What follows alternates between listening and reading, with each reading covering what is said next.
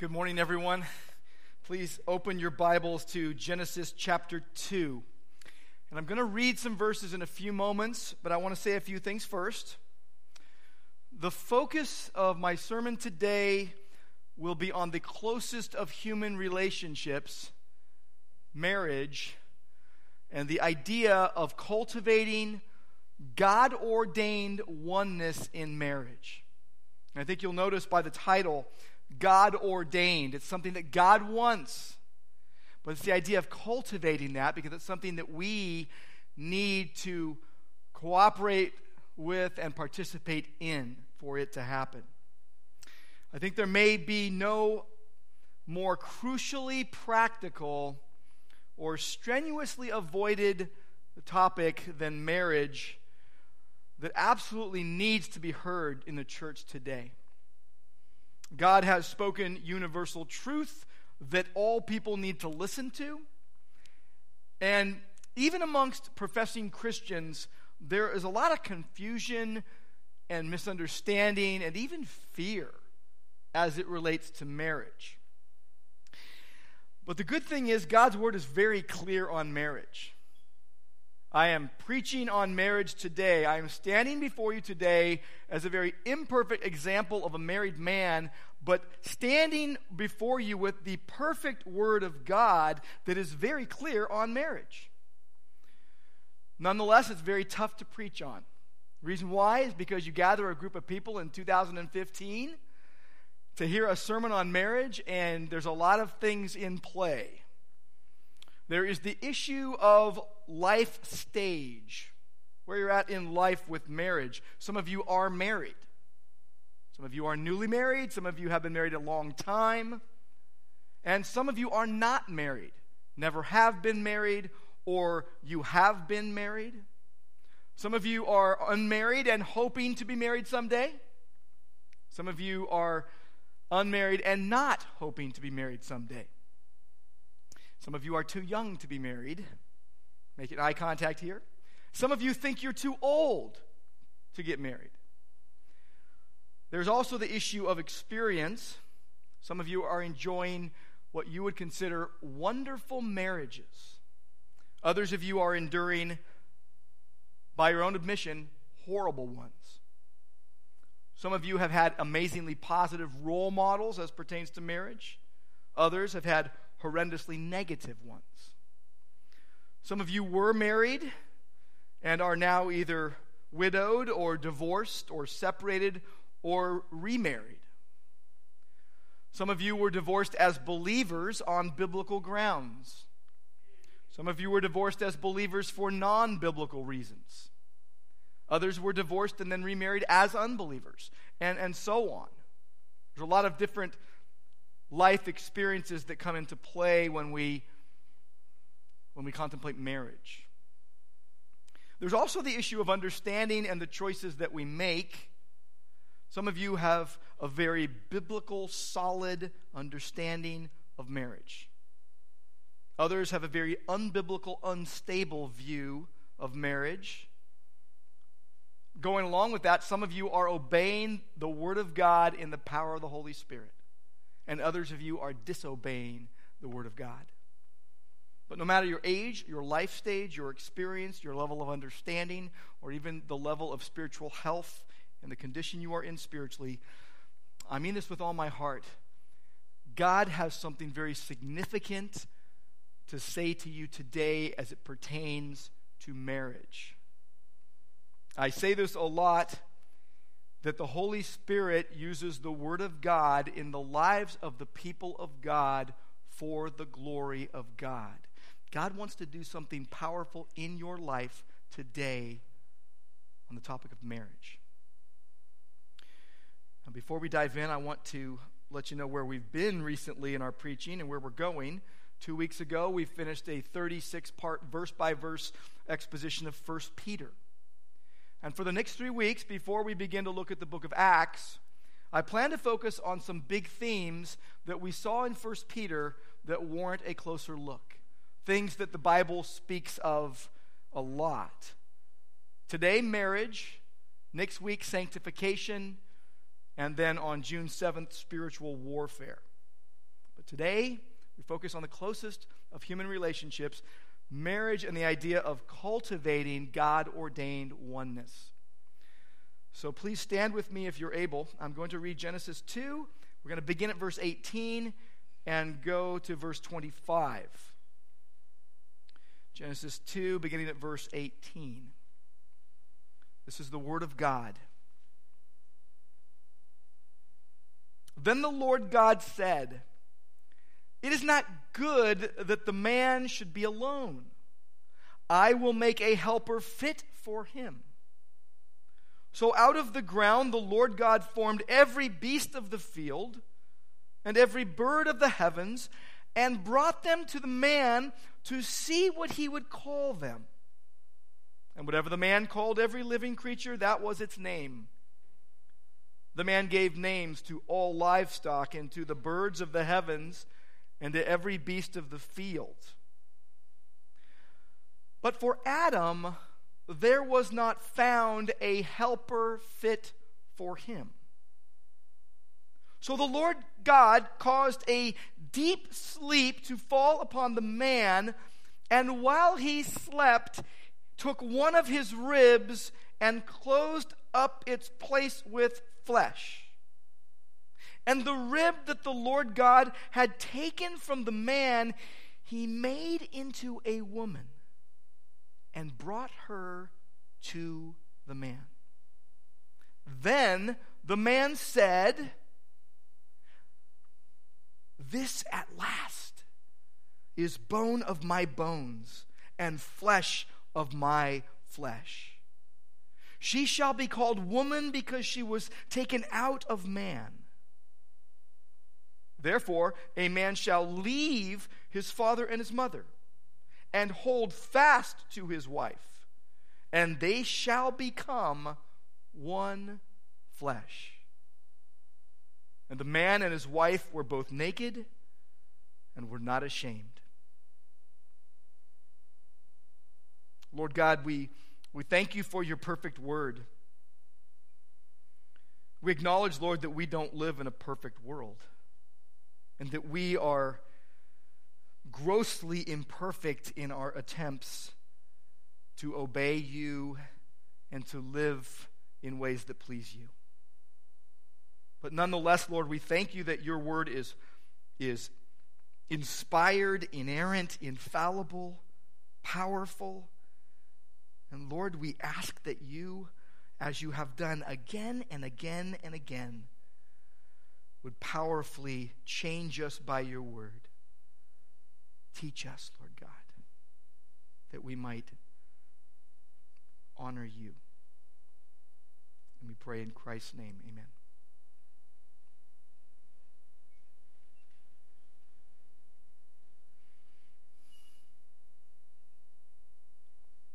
God has ordained that a husband and wife be one. That one man and one woman would come together in marriage and be one. In God's sight, they become one in their union. But what does that mean? And how can it be experienced?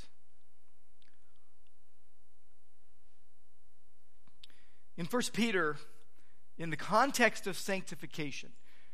He's already talked to us about how God has caused us to be born again to a living hope through the resurrection of Jesus from the dead, how we believe in Him and, and love Him. And He's talking about how God is making believers holy, how He is making believers more like Christ, conforming us to the image of Christ.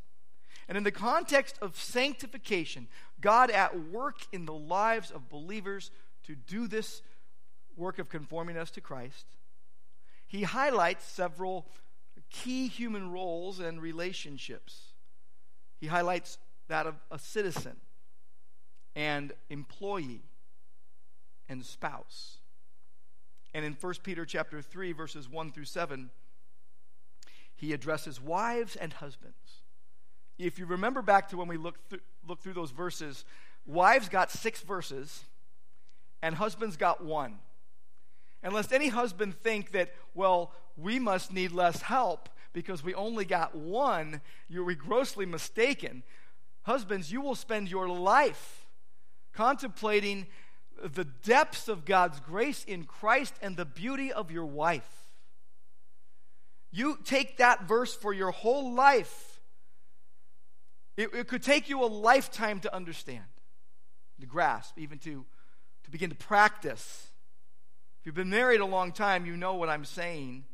Angela and I have been married for 24 years, and I, I keep noticing that 1 Peter 3 7 keeps coming back in, in my heart and, and realizing that if I don't live that, I'm not going to have a good marriage. I think what we need to realize too is that, as with anything in the realm of sanctification, it cannot be done without God, and God will not do it without us. Regeneration and justification and, sa- and salvation all happens because of God's sovereign work. It's very easy for us to think about justification and, and look back at the cross, at the shed blood of Christ, at his extreme love and grace for us, and, and look back and, and revel in that, and we should.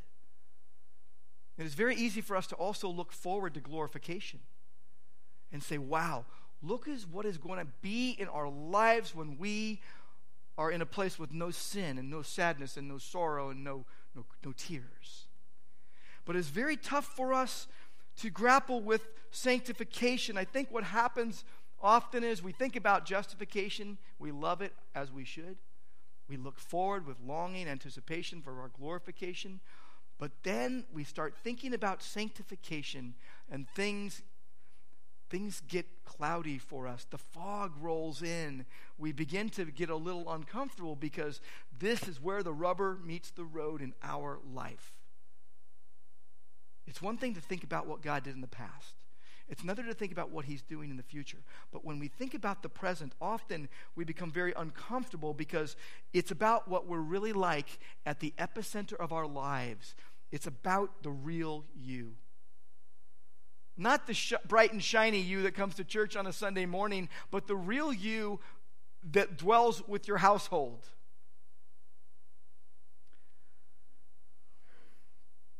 So, Peter is addressing wives and addressing husbands, and there's problems being addressed. Quite simply, it's disobedient, self centered husbands and wives who'd rather focus on themselves. God is calling for love and understanding, and it's good for us. We need the Word of God to set us straight. There are so many people with warped views of marriage, by the way, living in marriages they aren't willing to work hard at to make them work. And then they read in the Bible on marriage and they don't listen anymore. That might be you today. You might say, you know what? I've thrown in the towel. I'm not listening anymore. I've resigned myself to endure a horrible existence. We get calloused hearts. So, what I want us to do first is take a step back. Take a step back and say, what does the Bible say about marriage? First, we need to ask a question why marriage? What's God's purpose with it? Why do we have it? And how do you cultivate that oneness? And then I'll make some observations near the end of the sermon and give a few exhortations. So you can relax right now. I'm not going to hammer you. You can just relax. We're just going to say, what does the Bible say? All right? We'll get to the hammering later. All right? So let's start at the beginning. We're going to be in Genesis 2. And what we're going to see is that the marriage relationship is the first human institution established by God. Genesis 2. And you take a running start on that in Genesis 1 and the beginning of chapter 2, and you see that God created Adam in his own image, in the image of God. And that the Lord God planted a garden to the east in Eden. And he put the man whom he had formed in the garden. And the garden was specifically designed, especially designed for Adam and for his needs and his gifting. And it's a huge reminder of how loving and gracious God is in his provision for his people. You think about the goodness of the home that God gave Adam, that he provided for him. Here is this, this Garden of Eden, a beautiful, lush, bountiful land situated on a river delta. Genesis 2:10 says a river flowed out of Eden to water the garden and there it divided and became four rivers. Bountiful land with rich soil and land spreading out far and wide, blanketed with, with beautiful orchards and delicious fruits, all growing in Adam's backyard. The surrounding land, a, a mixture of rich resources gold and onyx and bdellium, aromatic gum, eh, to be used for creativity and, and industry. Can you imagine a place? Just imagine with me for a moment a place more beautiful than any you've ever visited. The most beautiful place that you've ever imagined. A landscape unspoiled by humanity. No smog. We, we Californians can't think about no smog. We drink smog every day. We wake up with it. No oil spills, no garbage dumps, no toxic waste. The land untainted by sin's curse. Adam's home, an amazing home. And we can only dream of it. It's like when you're going to go on vacation to a place that you've been longing to go for so long, and you're like, wow, I can't wait to see that place. Well, for us, we, we can only dream and wait eagerly for our heavenly home that God is preparing for us. But back to the Garden of Eden, there was a place that God gave him, and there was only one restriction. Only one. Genesis 2:17, from the tree of the knowledge of good and evil you shall not eat, for in the day that you eat from it, you will surely die. God is making it very clear that man is a moral agent capable of, of obeying God's commands. And he's making it very clear that when we disobey his commands, that we break relationship with him. So why marriage? Because the next thing we see is marriage. Look at verse 18, Genesis 2:18. Then the Lord God said, "It is not good that the man should be alone. I will make a helper fit for him." The first thing you see about marriage and why marriage is that God intends a partnership, a companionship, a mutual completing of one another. I will make a helper fit for him, literally suitable to literally corresponding to. Adam and Eve were surely different, and Adam knew that right away, and that's why you could really translate what he said is, Wow, this is awesome. God knew that, that, that Adam needed Eve, and, and God perfectly provided for his need. When he was giving names to the animals, it said that for Adam there was not found a helper fit for him. God knew what he was going to do, but Adam was realizing as he's naming the animals, there's, there's no one for me. There's no one corresponding to me. So God creates this, this partnership where the two might fit together perfectly, not just physically, but emotionally and spiritually. That Eve would be a suitable companion and Adam would be a suitable companion. Matthew Henry said it well. The woman was made out of a, out of a rib out of the side of Adam, not made out of his head to rule over him, nor out of his feet to be trampled upon by him, but out of his side to be equal with him, under his arm to be protected by him, and near his heart to be beloved. So there's this partnership that God is intending. That's why he creates marriage. It's not good for the man to be alone, God says. There is also something else, and you see it in Genesis chapter 1, verse 28. As soon as God creates man in his own image, and chapter 1 is, a, is a, the first telling of creation. Chapter 2 is a retelling of creation, giving special emphasis to Adam and Eve. Genesis 1:27 says God created man in his own image. In the image of God he created him. Male and female he created them. The first thing God does is blesses them and then gives them a command. And the command is be fruitful and multiply, fill the earth and subdue it. Every one of us, you and I all came into being in God's sovereign goodwill through the union of a man and a woman. Every one of us without fail. You had a mother, you had a father. Marriage is to be between a man and a woman, one man, one woman, and it is for procreation, having kids. We love kids. We love people. We are people. Some of us are still kids, some of us are adults now. And the whole age spectrum, you look and you go, we all came into the world the same way. Well, maybe the details of our birth were a bit different. But the way we came about, the way we were conceived under God's design, is that a man and a woman came together and were fruitful and multiplied. So, partnership and procreation.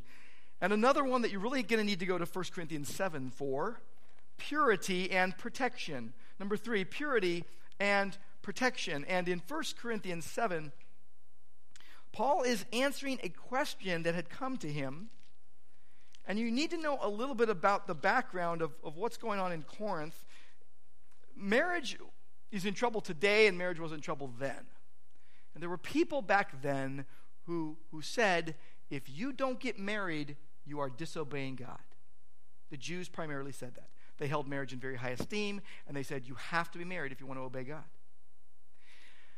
Gentiles uh, then said, No, if you want to honor God, remain single. That's the only way to truly please God. And, and both were out of balance. And so Paul is answering this question, verse 1 Now, concerning the matters which you wrote, it is good for a man not to have sexual relations with a woman. Now, God had said, Be fruitful and multiply, fill the earth and subdue it. So, Paul is not going against that. It's in the context of gross immoralities in Corinth, where people were living animalistically. They were living like animals, much like today, having sexual relationships with whoever they wanted, whenever they wanted. But he said this in verse 2 But because of the temptation to sexual immorality, each man should have his own wife, and each woman her own husband. The husband should give to his wife her conjugal rights, and likewise the wife to her husband. For the wife does not have authority over her own body, but the husband does. Likewise, the husband does not have authority over his own body, but the wife does. And then he says in verse 5 Do not deprive one another except perhaps by agreement for a limited time, that you may devote yourselves to prayer. But then come together again so that Satan may not tempt you because of your lack of self control. Almost all of the, the bad marriages that I have had the privilege of counseling biblically, when they come to me, they're not having normal physical intimacy in marriage because they're having so many other problems in marriage. But God has given marriage for partnership, for procreation, and for purity, for protection. And depriving is epidemic in marriage, which is why God says don't do that. And one more, a bit counterintuitive, but I believe it is very clear. And it's really rooted in, in Genesis chapter 1, verse 27, where it says, God created man in his own image. The primary purpose for marriage is praise to God, to mirror God's image, to reflect His glory. When a man and a woman come together in marriage with God at the center of the relationship, they're going to reflect His image. Imperfectly, but he, they will reflect His image.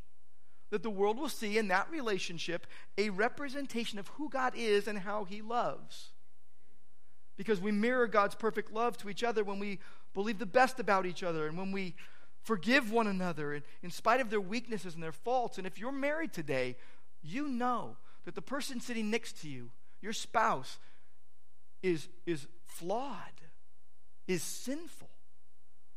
One of the best titles for a marriage book that I've ever read is, is this What'd you expect? You married a sinner. And if you're, if you're both believers, God is at work on both your hearts, conforming you to the image of Christ, though you might get so dialed in to your spouse's faults that you can't see that.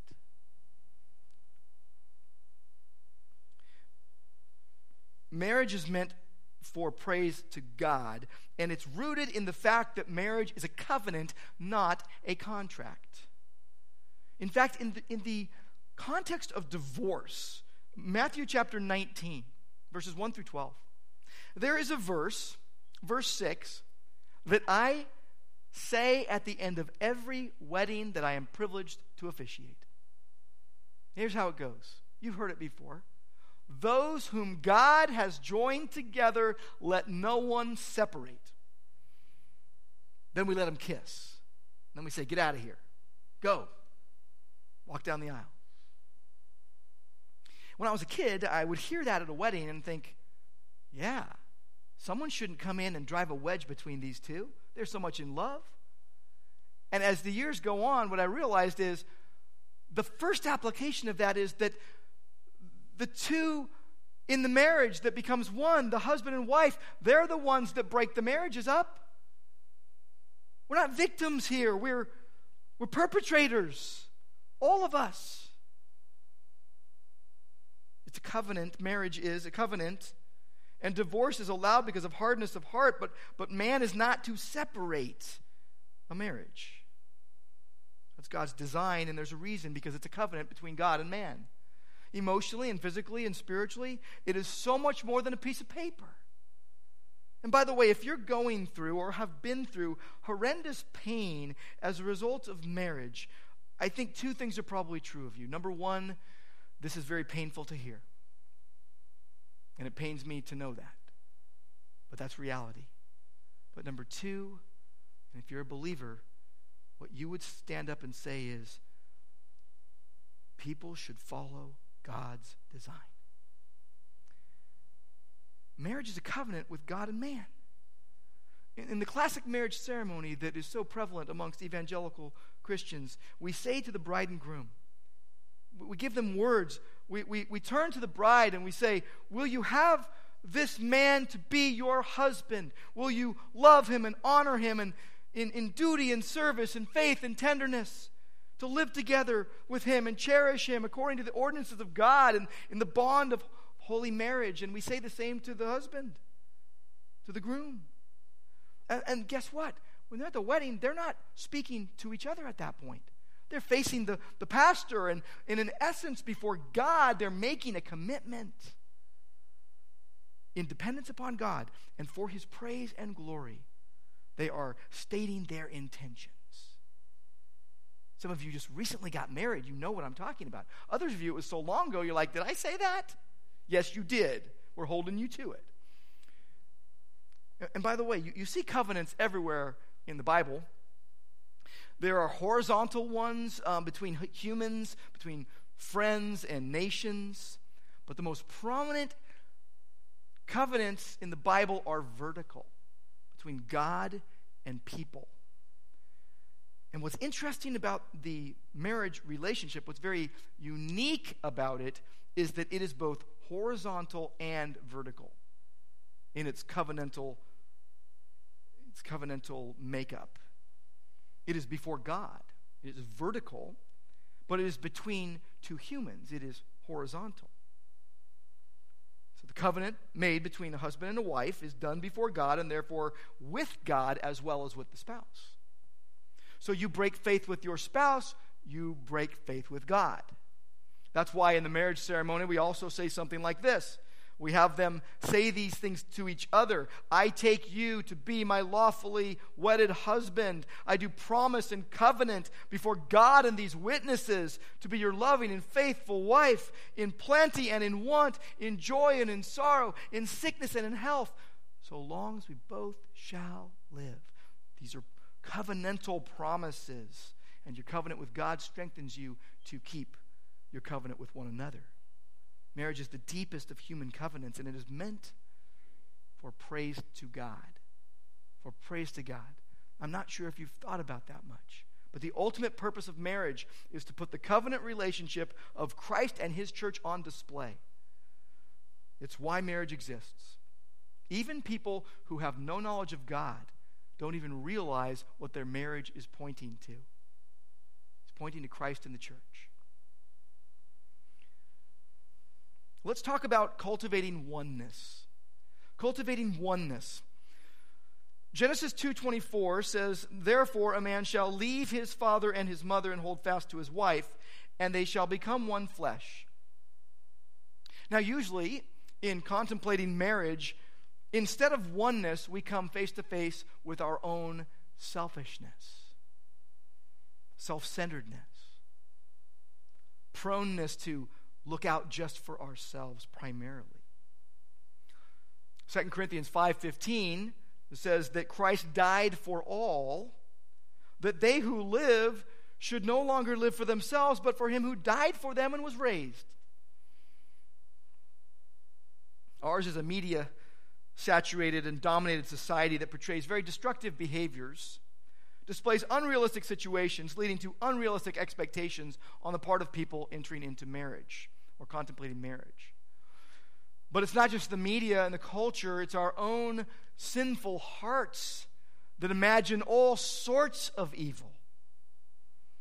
You think about marriage, and you can say very clearly that marriage is in trouble today because mankind insists on, on considering himself sovereign, insists on his own way, to the exclusion of the revealed will of God and the objective Word of God. And you think about how bad it is today in marriage, and I don't know if it's comforting, it's just truth that back then marriage wasn't in such a great state either. In Corinth, where Paul was writing, there were two opposing views, again, that people would say the only proper way to live as a Christian is to stay single. Or people would say, no, you're disobeying God if you don't get married. And there were, there were basically four kinds of marriage in the first century. First, there was tent companionship, not what we're having at the family camp out later, but tent companionship where you were actually a slave. And then there was common law marriage, which is basically living together without having any type of covenant relationship or commitment. You can leave at any time you want. Or there was also arranged marriage where you were literally sold.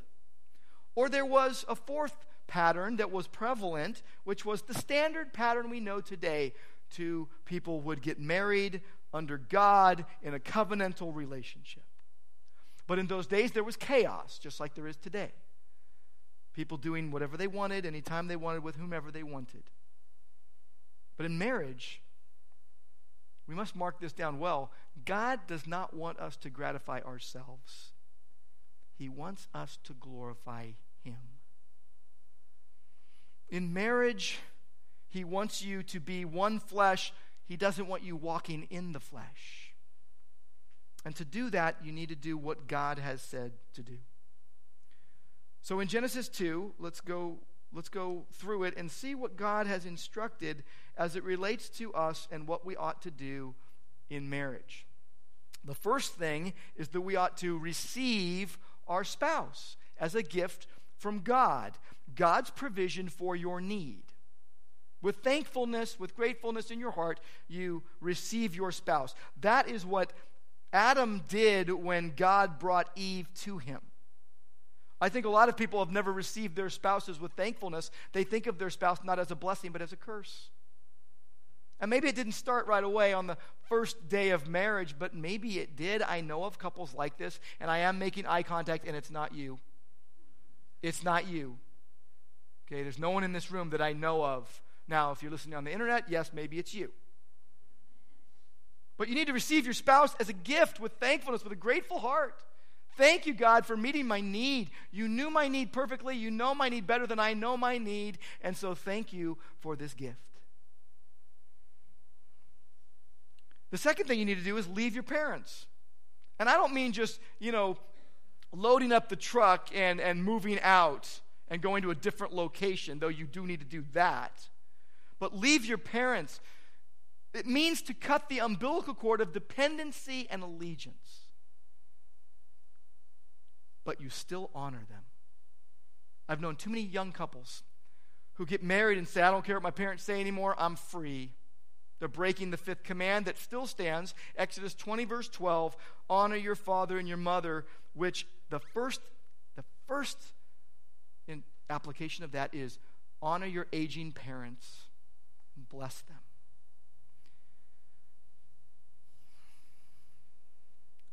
So, leaving your parents doesn't absolve you of the fifth command responsibility, but you must un- cut the umbilical cord of allegiance and dependency. Some people have never done that.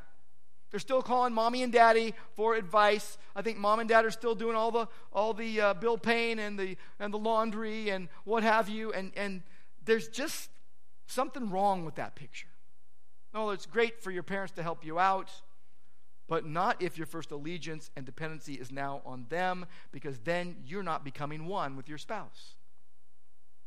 Because the next thing you're supposed to do is cleave to your spouse, literally be joined to, hold to your spouse, because your marriage relationship is your new and primary responsibility that supersedes all other relationships, present and future. By the way, to be joined to, to cleave to, means to stick to like glue. We're talking gorilla glue here. We're talking crazy glue. We're talking like when your fingers get stuck together and you can't get them apart. Better than that. More than that. Stick to like glue. What it means is divorce is not to be an option on your mind. Yes, it happens, and it happens because of hardness of heart, but it's not something that you go in saying, well, if it doesn't work out, we'll do that. If the current situation on earth, if up to mankind, would spell doom for the institution of marriage. Cleave means to be a covenant commitment, not a casual contract. Let me ask you, what's the current divorce rate as you know it? Just yell it out. Current divorce rate? Well, the, the thing I heard the most, you're not in agreement, by the way, um, is 50%, and that isn't true. By the way, the guy that made that up originally used bad math. About 70%, I think you'd be glad to know this, about 70% of marriages that began in the 1990s reached their 15th anniversary up, rough, up from roughly 65% of those that began in the 70s and 80s. So things are getting better for marriage. Couples who got married in the 2000s are divorcing at lower rates. But divorce is still rampant. One is bad, right? We, we, we, we know what it causes, we know what it does to us. You can quote all the statistics you want, but the numbers reveal first and foremost that there are a lot of disobedient professing Christians. People say they're Christians and they're not considering God's word binding over their lives. They don't live a, with a healthy fear of God and a respect and a reverence for God. So they don't receive, they don't leave, and they don't cleave. So they can't do what God says comes next become one flesh. Become one flesh. What does that mean? It's not just physical. It's the idea of you become one flesh by following God's instructions via the process of receiving, leaving, and cleaving. Becoming one is a summary statement of that process of receiving, leaving, and cleaving. It means you're being and you're doing what God intends. You're, wanting to please God, and so that you could experience the blessed oneness that God ordains. Louis Evans says the one flesh in marriage is not just a physical phenomena, but a uniting of the totality of two personalities. The application of becoming one flesh via receiving, leaving, and cleaving is seen in Paul's instructions to the Ephesians in Ephesians chapter 5. Very well known passage. It's up there. You can read it. But I want to take you to Colossians chapter 3, verses 18 and 19. And I have a reason for it. It's a summary because Paul says in Colossians 3 18 and 19, in 19 words, by the way, what he says in Ephesians 5 22 through 33 in 200 words. Let's, let's read it. Colossians 3, verse 18. Wives, submit to your husbands as is fitting in the Lord. 19. Husbands, love your wives and do not be harsh with them. Can I hear amen? That's a summary statement of what Ephesians 5 22 through 33 says.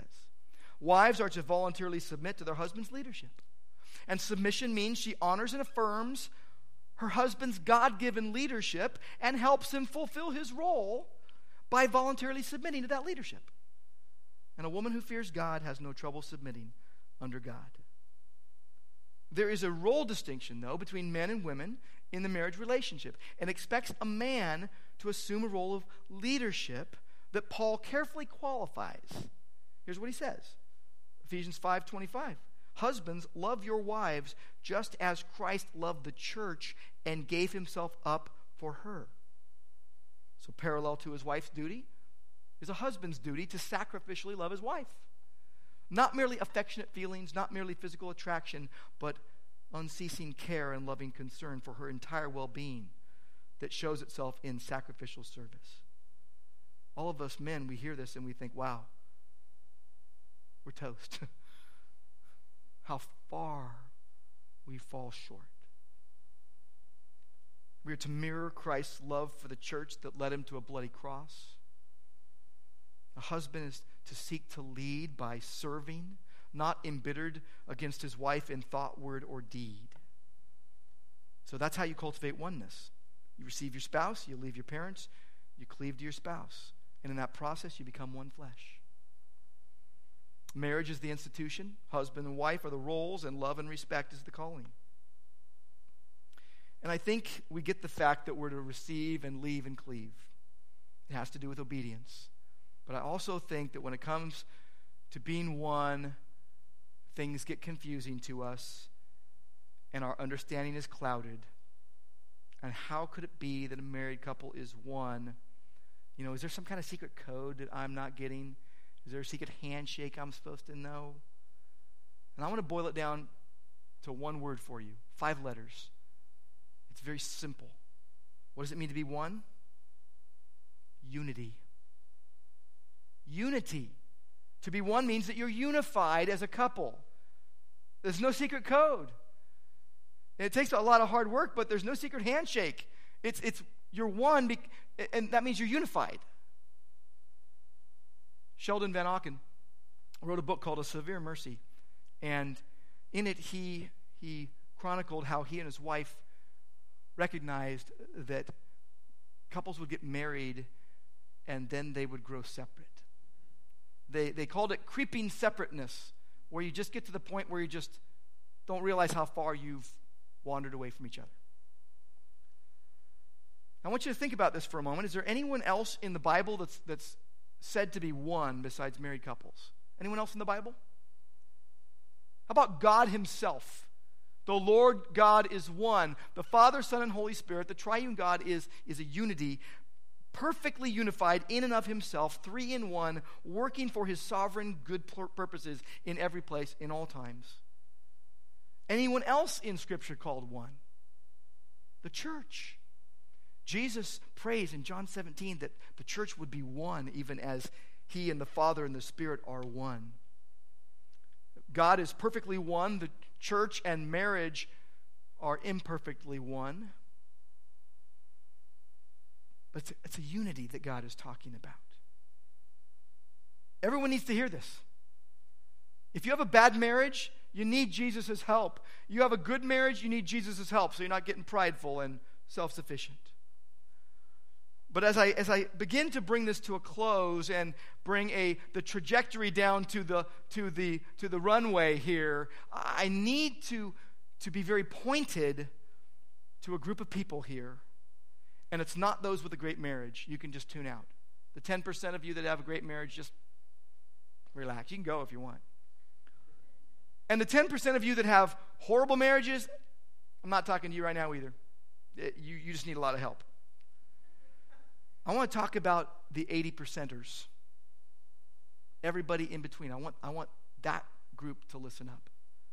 The, the 80% uh, who, who are just like, yeah, I'm we're doing good. We're, doing fine. It, uh, the, those in the middle, the, the majority in the middle is, is who I want to speak to right now.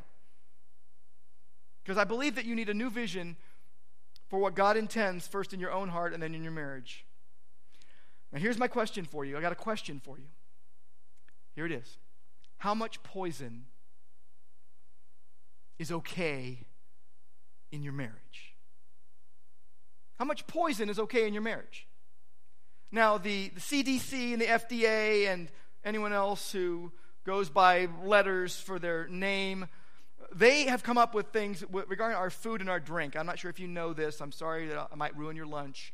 But your burrito is, is is allowed to have a certain number of contaminants in it. your cupcake, your water is allowed to have a certain number of contaminants in it because they're like, hey, it won't kill you. So there can be maggots and, and uh, bug pieces and worms and other things in your food and your drink that, and you should just say, praise God that we have these FDAs and CDCs and what have you, because other countries don't. And they say, you know, it can go up to a certain level. Okay, the, the Twinkies can have this much, you know, arsenic or whatever there's in there. You know, there's arsenic in your water. And the question is how much poison is allowable, and there's a limit. But see, marriage isn't regulated like that. So, my question to you is how much poison are you okay with? It's like the way we view movies. You know, well, there was only this many sex scenes and there was only this many cuss words because I'm okay with that in my life. I'm okay with that number. Really? Should we be okay with any amount of, of evil in our life? Shouldn't we be wanting to confess it and repent of it and get rid of it? If we think we can play around with sin or even pretend like it doesn't affect us, we're in for a very rude awakening. Let's talk about some poisonous unity killers, shall we? Marriage killing lies. Here's one I'm a victim, I'm a martyr. I am so tired of the victimhood mentality in marriage, whether it's my attitude or someone else's. God has ordained marriage, and you got to decide if you're going to cultivate that no matter what. You're not a victim. In Christ, you're to be a victor and more than a conqueror through Him who loves you. So, whether you're single, married, divorced, you're not a victim. Yes, you may have been victimized, and yes, someone perpetrated evil against you, but you also have responsibilities to recognize your sin. Everyone who comes to, to me for marriage help when things are going really bad or pointing the finger at each other, just like Adam pointed the finger at Eve. Hey, God, I'm going to blame you, the woman you gave me. Oh, here's one the I deserve to be happy worldview. I have people telling me this all the time. Well, I know what you told me is from the Bible, but I've got three other people telling me otherwise, and I'm going with them because what you're saying is too hard. Here's one God is unfair. God doesn't know what he's doing, he doesn't know what I'm suffering. What a lie. That's the person who is, in effect, is saying, I'm God and I know better than God. By the way, let, uh, before you leave, let me give you a recipe for a horrible marriage. You want to destroy unity? Here's what you do Number one, think of yourself first. Use I, me, and mine as often as you can, especially with regard to money. And make every effort to get your needs met. And make unfair judgments. Assume the worst rather than the best. And refuse as many reasonable requests as possible. Live as separately as you can, and you will have a horrible marriage. Now, instead, you might want this recipe. Here we go. Love Jesus more than anyone or anything.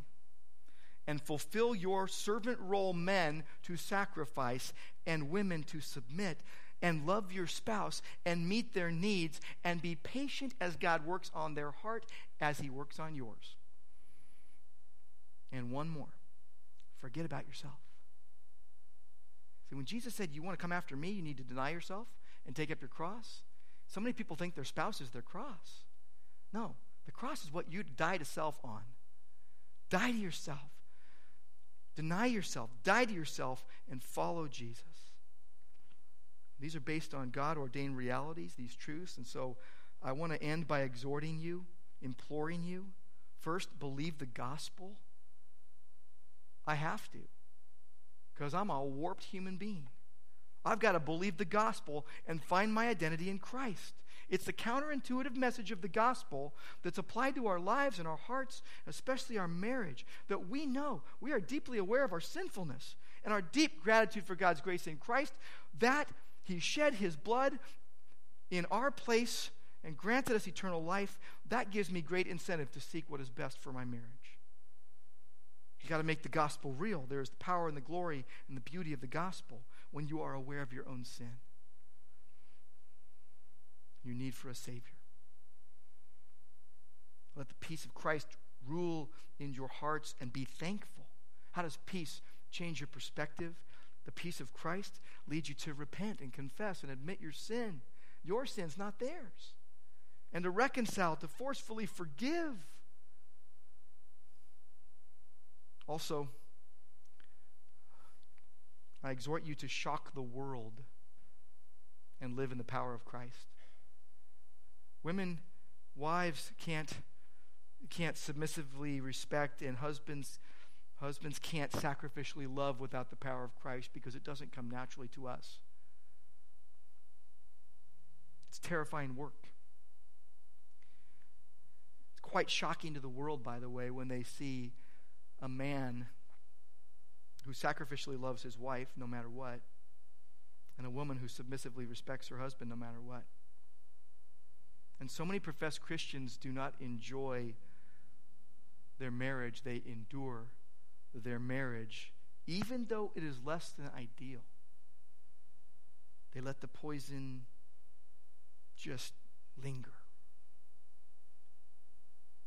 Let me just say, you're not alone, and there is healing available in Christ through his Spirit and by his word and with his church. One more thing I will say, and then we'll be done.